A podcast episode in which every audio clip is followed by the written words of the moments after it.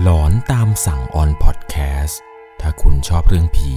เรื่องราวสยองขวัญ เราคือพวกเดียวกันครับ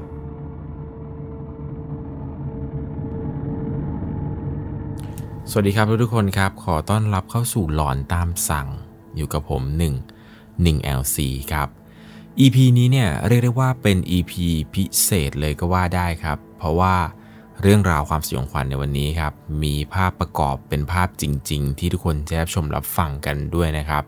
น่าเสียดายจริงๆครับ ถ้าผู้ฟังทางบ้านที่ฟังในรูปแบบพอดแคสต์เนี่ยอาจจะไม่ได้เห็นภาพภาพนี้นะครับ เรื่องราวเรื่องนี้ครับผมต้องบอกเลยว่า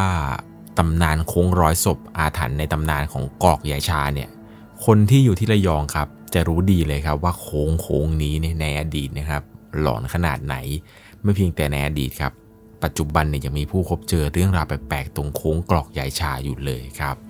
แต่เรื่องราวเรื่องนี้ที่ผมจะเล่าให้ฟังนี้ครับเรียกได้ว่าเป็นประสบการณ์สุดหลอนของผู้ฟังทางบ้านท่านหนึ่ง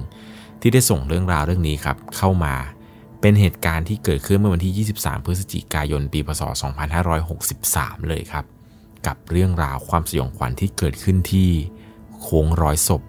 โค้งกอกยายชาครับ ก่อนจะเข้าไปรับชมรับฟังกัน ก่อนอื่นต้องบอกเลยนะครับ เรื่องราวเรื่องนี้เนี่ยจะต้องใช้วิจารณญาณในการรับชมรับฟังกันให้ดีๆ เรื่องนี้มีอยู่ว่าครับ มีผู้ฟังทางบ้านท่านหนึ่ง ผมขอใช้นามสมมตินะครับ ว่าเป็นคุณกิตนะครับ คุณกิตเนี่ยได้ส่งเรื่องราวเรื่องนี้เข้ามาครับ บอกว่ามันเป็นประสบการณ์สุดหลอนของเขาที่จำไม่มีวันลืมจริง ๆ ครับ เรื่องนี้เนี่ยมีอยู่ว่าต้องย้อนกลับไปในวันที่ 23 พฤศจิกายนปีพศ2563 ครับเเขาเองเนี่ยทำงานเป็นพนักงงานขับรถตู้ครับ คอยรับส่งพนักงงานที่จะเข้ากะ ซึ่งรถที่เขาขับอยู่นี่ครับเป็นรถตู้ของบริษัทบริษัทหนึ่งที่ตั้งอยู่ในจังหวัดระยอง เวลานั้นครับเวลาประมาณ 19นาฬิกาเขาเนี่ยขับรถตู้ออกจากบริษัทครับ เพื่อที่จะพาพนักงงานเนี่ยไปส่งตามบ้านพักในตัวเมืองระยอง พอหลังจากที่ส่งพนักงงานเสร็จเรียบร้อยทุกคนครับ เขาเองจะต้องขับรถตู้เปล่าๆ โดยที่ไม่มีผู้โดยสารนั่งมาเนี่ย คือในรถนะครับ จะต้องโล่งมีเพียงแค่เขาในคนเดียว จะต้องขับรถคันนี้ครับ มุ่งหน้ากลับมาที่บ้านพักของเขาเองที่อยู่ที่มาบตาพุธเส้นทางที่เขากลับเนี่ยมันจะต้องผ่านโค้งร้อยศพอย่างที่ใคร ๆ เขาพูดกันนะครับ ว่าโค้งนี้เนี่ยในตำนานเนี่ยเขาว่ากันว่า โค้งแห่งนี้เนี่ยมีอาถรรพ์เกิดขึ้นมากมายครับ ซึ่งในตำแหน่งตรงนี้นะครับ ตรงโค้งกองยายชาเนี่ยเขาว่ากันว่ามันจะมีอุบัติเหตุเกิดขึ้นอยู่เป็นเรื่องปกติเลยครับ เวลาตอนนั้นเนี่ยเป็นเวลาประมาณ 20นาฬิกา30 นาที ในขณะที่ตัวของเขานั้นกำลังขับรถตู้ แล้วกำลังจะเข้าโค้งครับ ฝั่งตอนนั้นเนี่ยเขาวิ่งมาเลนขวาสุด ยังไม่ทันจะได้หลุดพ้นโค้งดีเลยครับ จู่ๆมันมีผู้ชายคนหนึ่งครับ วิ่งตัดหน้ารถเขาแบบ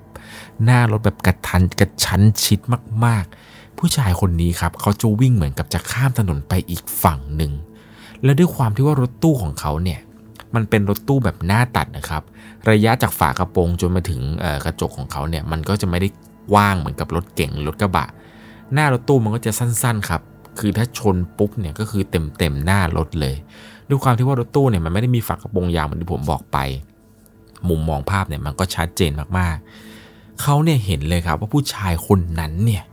กำลังวิ่งเหมือนกับจะวิ่งข้ามถนน แต่เหมือนกับว่าชายคนนั้นครับ จะรู้ตัวว่าวิ่งไม่พ้นสายตาของเขาเนี่ย หันมาสบตาเข้ากับตัวของคุณกิจแบบตาต่อตา จ้องมองตากัน มันเป็นอารมณ์แบบต่างคนต่างทำอะไรไม่ถูกครับ คิดว่ายังไงก็ไม่ทันแล้วแหละ แล้วสายตาของชายคนนั้นครับ รู้ดีว่าตัวเองเนี่ยวิ่งไม่พ้นแล้ว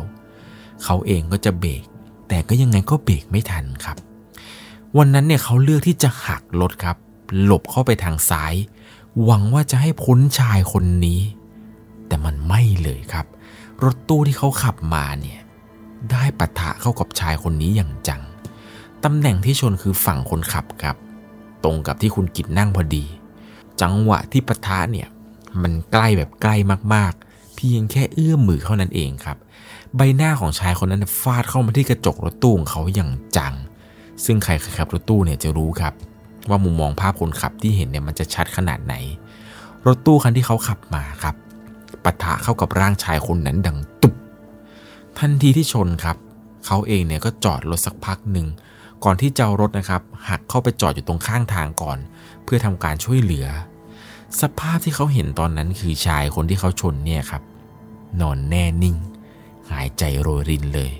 สมองเนี่ยยุบ กระโหลกศีรษะเนี่ยคือเหมือนกับ เหมือนลูกบอลที่ไม่ได้สูบลมครับ มันยุบลงไปแบบนั้น แขนขาเนี่ยหักผิดรูป ซี่โครงเนี่ยหัก ตับไตไส้พุงเนี่ยแหลกหมด ชายคนนั้นครับ เสียชีวิตคาที่เกิดเหตุทันที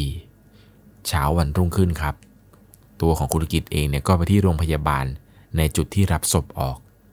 ซึ่งพ่อแม่ญาติพี่น้องของผู้เสียชีวิตนั้น อยู่กันเต็มเลยครับ เขาเนี่ย ตัดสินใจมาในวันนี้เนี่ยเพื่อที่จะมาขอโทษทุกคนครับ แต่มันมีอยู่คนหนึ่งที่เขาไม่ได้ขอโทษ นั่นก็คือ ชายผู้เสียชีวิตครับ ชายคนนั้นที่เขาขับรถชนนั่นเอง เนื่องจากว่าทางญาติของคุณตายครับ เหมือนกับจะโกรธแค้นที่ตัวของเขาเนี่ยทำให้ลูกเขาเสียชีวิต ทางญาติคนตายเนี่ยก็รับศพครับ ของคนที่เขาเพิ่งชนไปเมื่อคืนเนี่ยกลับไปที่ภูมิลำเนาที่อยู่ที่จังหวัดสุรินทร์ในวันนั้นเลยพอตกกลางดึกครับ หลังจากที่คุณกิตเนี่ยทำงานอะไรเสร็จปุ๊บ ส่งพนักงงานอะไรเสร็จก็เตรียมตัวที่จะกลับบ้าน พอไปถึงบ้านครับ ก็อาบน้ำอาบท่าเตรียมที่จะนอน เขาบอกว่าในคืนนั้นเนี่ยเขาไม่สามารถที่จะอยู่คนเดียวได้ครับ เขาก็เลยตัดสินใจขับรถไปหาเพื่อนครับ ในขณะที่กำลังขับรถไปหาเพื่อนนี้ครับ จู่ๆมันก็มีเหมือนกับรถยนต์ที่เขาขับกันเหมือนบนท้องถนนเนี่ยครับที่กำลังสวนมากับเขาเนี่ยบีบแต่ แล้วก็ตบไฟสูงใส่เขาเกือบจะทุกคันเลยครับ ด้วยความที่ว่าเขาเองเนี่ยไม่ค่อยเป็นคนที่เชื่อเรื่องอะไรแบบนี้อยู่แล้ว คิดว่าสงสัยรถคันที่เราขับเนี่ยสงสัยจะมือจะไปโดนไฟสูงมั้งเขาก็เลยตบไฟใส่ แต่ก็พอมาลองดูหน้าปัดตรงหน้าหน้าที่ว่าแผงคอนโซลรถเนี่ยครับ มันก็ไม่ได้มีสัญลักษณ์ของไฟสูงเปิดอยู่เลย ก็ขับไปเรื่อยๆครับ ก็ยิ่งแปลกใจมากกว่าเดิมว่า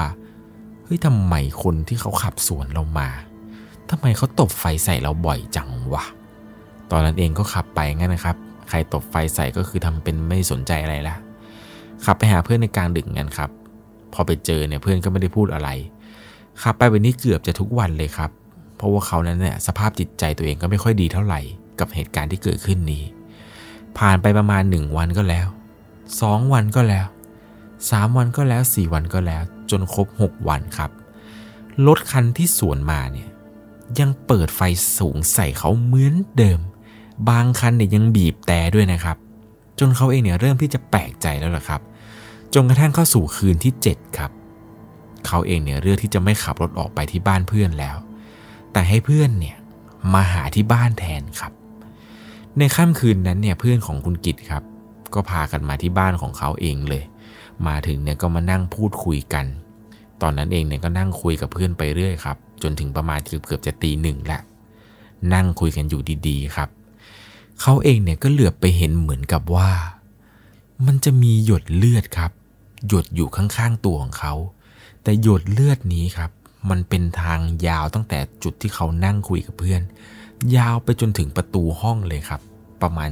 10-15 หยดเห็นจะได้ ทีแรกก็ไม่มั่นใจหรอกครับ ว่านี่มันคือเลือด หรือว่ามันคือน้ำหรือมันคืออะไรกันแน่ เขากับเพื่อนเนี่ยก็พากันลุกครับ แล้วก็สำรวจตัวเองว่ามีใครเนี่ยโดนอะไรเกี่ยวมาเป็นแผล แล้วก็เลือดหยดมาตามทางหรือเปล่า ปรากฏว่าก็หมุนตัวกันจนรอบเลยครับ เช็คตัวกันเองกันว่าตรงไหนมีแผลหรือเปล่า เพื่อนก็ไม่มี เขาเองเนี่ยก็ไม่มีแผลครับ สรุปคือไม่มีใครมีแผลที่ทำให้เกิดเลือดหยดได้เลยเขาเนี่ยเหมือนกับว่าจะให้เพื่อนนะครับ ลองเอานิ้วเนี่ยจิ้มดูครับ ไอ้ตรงที่เขาคิดว่าเป็นหยดเลือดเนี่ย ลองจิ้มดู คิดว่ามันเป็นน้ำ เพื่อนเนี่ยมันก็มือไปจิ้มครับ จิ้มเสร็จปุ๊บมันก็มาดม มันบอกว่าชัดเลย เลือดจริง ๆ แต่ลักษณะเลือดนี้ครับ มันเป็นเลือดที่เหมือนกับเป็นเลือดเสียที่มันเป็นเลือดที่มันคลั่ง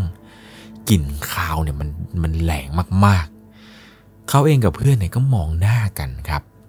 ไอ้เพื่อนคนนี้เนี่ยมันเหมือนกับจะทำหน้าซีดๆทำอะไรกันไม่ถูกเลยครับ ทั้งสองคนเนี่ยเริ่มกลัว อยู่ดีๆครับ ในระหว่างที่กำลังมองหน้ากันนี้ครับว่ามันเกิดอะไรขึ้น มันก็มีกลิ่นทูบครับลอยเข้ามาเตะจมูกทั้งตัวของเขา แล้วก็เพื่อน ผ่านไปได้สักพักหนึ่งครับ พอจะตั้งสติกันได้ ก็เลยบอกเพื่อนว่า เฮ้ย เดี๋ยวกูมานะเว้ยเดี๋ยวกูไปเอาผ้าถูพื้นมาเช็ดคราบเลือดพวกนี้ออกไปก่อน หลังจากนั้นครับก็เดินไปออกจากหลังบ้านไปครับ เพื่อที่จะไปเอาไม้ถูพื้นเนี่ยมาเช็ด ในตำแหน่งที่ไม้ถูพื้นเก็บอยู่เนี่ยมันจะต้องเดินออกไปอีก ในขณะที่ตัวของเขากำลังเปิดประตูเพื่อที่จะไปเอาไม้ถูพื้นครับ จู่ๆมันก็มีลมจากไหนไม่รู้ครับ ตีจากด้านหลังเขาผ่านเสื้อแล้วก็ขึ้นไปทางหัวเลยขนเนี่ยลุกสู้ขึ้นมาทันที ตอนนั้นเองเนี่ยเขารู้แล้วแหละครับ มันต้องมีอะไรแปลกๆแน่เลย มันต้องไม่ใช่แค่ลมพัดอย่างแน่นอน ในจังหวะที่กำลังเอื้อมมือจะไปหยิบไม้ถูพื้นครับ เขาเนี่ยได้ยินเสียงกระซิบมาทางหูด้านซ้าย ว่ามึง ชนกู มึงชนกูทำไม เป็นน้ำเสียงที่ลากด้วยเสียงเย็นๆเยือกๆแบบยันยานเสียงผู้นี้ยังไม่ทันได้จบเลยครับ เขาเนี่ยก็ขนหัวลุกทันที มันเหมือนกับหัวใจเนี่ย มันแบบตกลงไปอยู่ที่ตาตุ่ม ภาพในตอนนั้นเนี่ยมันย้อนกลับมา ไอสิ่งที่เห็นว่าชนชายคนนั้นเนี่ย มันย้อนขึ้นมาแบบเห็นภาพแบบเป็นภาพสามมิติเลยครับ ทันทีที่ยินเสียงกระซิบข้างหูว่ามึงชนกูทำไมนี้ พูดแบบพูดไปเรื่อยๆซ้ำแล้วซ้ำอีกครับ โดยสัญชาตญาณของเขาเองเนี่ย ก็เลยหันไปตามที่มาของเสียง พอหันไปครับ ภาพทางซ้ายมือ สิ่งที่เขาเห็นคือ ชายคนที่เสียชีวิตในวันนั้น คนที่เขาขับรถชนครับ เห็นเป็นว่าร่างของชายคนนั้นเนี่ย นอนหัวยุบ แขนขาผิดรูป นอนหายใจโรยลินเลือดท่วมตัวในบ้านเขาในตอนนั้น เหมือนกับวันที่เกิดเหตุยังไงอย่างนั้นเลยครับ สายตาของเขาเนี่ยจับจ้องไปที่ชายคนนั้น ที่นอนจมกองเลือดตัวเองอยู่ในบ้านของเขาเลยนะครับ เหตุทุกอย่างที่เกิดขึ้นเนี่ยเหมือนกับวันนั้นไม่มีผิด สีหน้าของชายคนนั้นเนี่ย มองเขาด้วยความอาฆาตแค้นบางอย่าง ปากของชายคนนั้นเหมือนกำลังจะพูดอะไรออกมา แต่พูดไม่ได้ เพราะว่าร่างกายของเขาเนี่ยผิดรูปทุกส่วน ไม่ว่าจะเป็นปาก จมูก ตา คอของเขาเนี่ยหัก สมองยุบกระโหลกแตกแขนขาหักซี่โครงหัก ภาพสุดท้ายที่เขาเห็นก่อนที่แบบว่า เขาเนี่ยจะสลบไป ด้วยความที่กลัวสุดขีดนี่แหละครับ ภาพตอนนั้นเนี่ยคือเห็นทุกสิ่งทุกอย่างด้วยสองตาเนื้อนี้เลยเขาเองเนี่ยด้วยความกลัวสุดขีดก็ลมเป็นลมล้มพับไปตรงนั้น เพื่อนเนี่ยก็เหมือนกับจะมาช่วยปฐมพยาบาลครับ หลังจากที่เขาฟื้นขึ้นมาครับ ตอนนั้นเองเนี่ยเพื่อนก็อยู่ด้วยครับ พ่อแม่เขาก็อยู่ด้วยเหมือนกัน พ่อกับแม่เนี่ยเล่าให้ฟังครับว่าได้ยินเสียงเขาร้องด้วยความตกใจ เป็นเสียงดังโวยวายเลยครับว่าอย่าทำอะไรผมเลยอย่าทำอะไรผมเลย ผมกลัวแล้วผมกลัวแล้วผมกลัวแล้วผมขอโทษขอโทษ ผมไม่ตั้งใจไม่ตั้งใจ หลังจากนั้นครับเพื่อนเนี่ยก็มาหิ้วตัวเขาขึ้นไปบนเตียงแล้ว ก็ไปตามพ่อกับแม่เขามา สภาพตอนนั้นคือตัวของเขาเองเนี่ยหมดสติไปแล้วครับทำอะไรไม่ถูกเลยเพราะว่าน่าจะเกิดจากอาการตกใจสุดขีดครับ หลังจากวันนั้นเนี่ย ชายคนนี้ที่เขาขับรถชนก็ไม่เคยมาพบเห็นอีกเลยครับ มีเพียงแค่ความรู้สึกที่ทำให้รู้ว่า ชายคนที่เขาเห็นที่เขาขับรถชนนี้ครับ ไม่น่าจะต้องการอะไรไปมากกว่าคำว่าขอโทษ ที่ทำให้ชีวิตเขานั้นจบลงไป เขาเองบอกว่าทุกวันนี้ก็ยังใช้เส้นทางโค้งนี้อยู่ทุกวันครับ ซึ่งไม่มีครั้งไหนเลยที่จะไม่นึกถึงชายคนนี้เลย จากภาพที่คุณกิตส่งมาให้นะครับ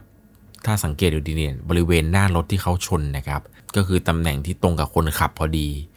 จุดโค้งโค้งนี้ครับต้องบอกเลยว่ามันเป็นโค้งที่ค่อนข้างที่จะอันตรายมากครับ ในตำแหน่งที่ลูกศรชี้ก็คือตำแหน่งที่เขานั้นขับรถชนชายคนนี้ครับ สังเกตดูนะครับว่าถนนเส้นนี้เนี่ยถูกล้อมไปด้วยแบรีเออร์ที่เป็นแบบว่าเป็นเหล็กแผ่นเหล็กกั้นข้างทางแล้วนะครับ แต่เขาบอกว่าเขาเนี่ยไม่คิดจริง ๆ ครับว่าจู่ๆชายคนนี้เนี่ยจะมาวิ่งตัดหน้ารถเขาได้ ชาวบ้านที่เห็นเหตุการณ์ในละแวกนั้นครับ เขาบอกว่าสงสัยว่าชายคนนี้เนี่ยอาจจะโดนพลังงานบางอย่างเนี่ยบังตาทำให้เขานั้นไม่เห็นรถคันที่วิ่งมานี้ก็เป็นไปได้นะครับ สาเหตุที่เชื่ออย่างนี้เพราะว่าผมเองครับก็เคยมีประสบการณ์ในการขับรถชนชายคนหนึ่ง ผมจะเล่าให้ฟังอย่างนี้ครับ เป็นเรื่องที่ไม่ได้เกิดขึ้นที่โคกตอกใหญ่ชานี้นะครับ แต่มันเกิดแถวบ้านผม ผมเนี่ยเชื่อว่าเหตุการณ์ที่คุณกิจเจอครับว่าทำไมชายคนนี้เนี่ยจู่ๆถึงวิ่งตัดหน้ารถได้เนี่ยน่าจะต้องมีเรื่องราวบางอย่างที่มีเงื่อนงำครับ น่าจะเป็นการเหมือนกับเเขาเรียกว่าไงแบบตัวตายตัวแทนในตำแหน่งที่เป็นโค้งอาถรรพ์นี้หรือเปล่าก็ไม่แน่ใจเหมือนกัน แต่ว่าเหตุการณ์ของผมที่ผมเจอเนี่ยคือตำแหน่งที่ผมไปชนชายคนนี้ครับ มันเป็นถนนที่เขาเรียกว่าเกิดเหตุบ่อยมากที่สุดเลยก็ว่าได้ในในย่านที่ผมอยู่นี่นะ คือในวันนั้นเนี่ยผมขับรถมาประมาณ3ามทุ่มกว่าครับ ผมก็ขับมาด้วยความที่ไม่เร็วนะ เพราะว่าถนนเนี่ยมันเป็นถนนแค่สวนกันสองข้างทางเนี่ยมันก็จะเป็นบ้านคนครับ ฝั่งซ้ายเนี่ยเป็นร้านอาหาร ฝั่งขวาเนี่ยเป็นอพาร์ตเมนต์ ก็ขับมาเรื่อยๆครับ อยู่ดีๆ มันก็มีชายคนหนึ่งครับ ค่อยๆ วิ่งจากข้างทางเป็นทางฝั่งขวานะครับ ผมเนี่ยขับอยู่เลนซ้าย ผมขับเรื่อยๆ ซึ่งในจังหวะนั้นเนี่ยผมไม่เห็นหรอกครับ ชายคนนี้กำลังจะวิ่งข้ามถนน แต่ผมมาเห็นอีกทีหนึ่งคือชายคนนี้ครับ วิ่งเข้ามาใกล้แบบใกล้มากๆแล้วคือวิ่งตัดหน้ารถเลยก็ว่าได้พอผมเห็นชายคนนี้กำลังวิ่งมาครับ วิ่งมาแบบวิ่งย่องย่องมาเลย ผมก็เลยหักหลบไปทางซ้ายครับ แล้วในตำแหน่งที่ตอนที่ผมหักหลบเนี่ย กระจกมองข้างผมเนี่ยไปฟาดชนกับเขาพอดีครับทำให้กระจกรถผมเนี่ยหลุดครับ แต่ชายคนนั้นเนี่ยหมดสติอยู่กลางถนนพอหลังจากที่ชนชายคนนี้เสร็จปุ๊บครับ ผมก็รถจอดข้างทาง แล้วก็ลงไปดูเหตุการณ์ทุกอย่างเลย ชายคนนี้เนี่ยหมดสติไปครับ แล้วเหมือนกับว่ากู้ภัยมูลนิธินี่มากันเต็มเลย เอาร่างของชายคนนี้ไปส่งที่โรงพยาบาล เช้าวันต่อมาผมก็ไปเยี่ยมแก ไปถามแกว่าทำไมลุงถุงต้องวิ่งตัดหน้ารถผม แกบอกว่าตอนนั้นเนี่ย แกไม่ได้วิ่งตัดหน้ารถผมเลย ตอนนั้นเองเนี่ยแกไปซื้อของมาครับ ฝั่งซ้ายเป็นร้านชำแล้วแกเนี่ยได้ของที่ต้องการแล้วด้วย แกก็เลยข้ามถนนกลับไปอีกฝั่งหนึ่ง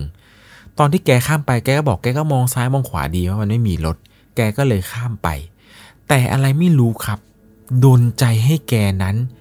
หันหลังกลับมา แล้วก็วิ่งกลับมาทางที่แกเพิ่งจะข้ามไปครับ แกบอกว่าพอแกหันมา ถนนทั้งเส้นมืดสนิท ทุกอย่างมันเงียบมากๆ ไม่มีรถคันไหนวิ่งผ่านมาเลย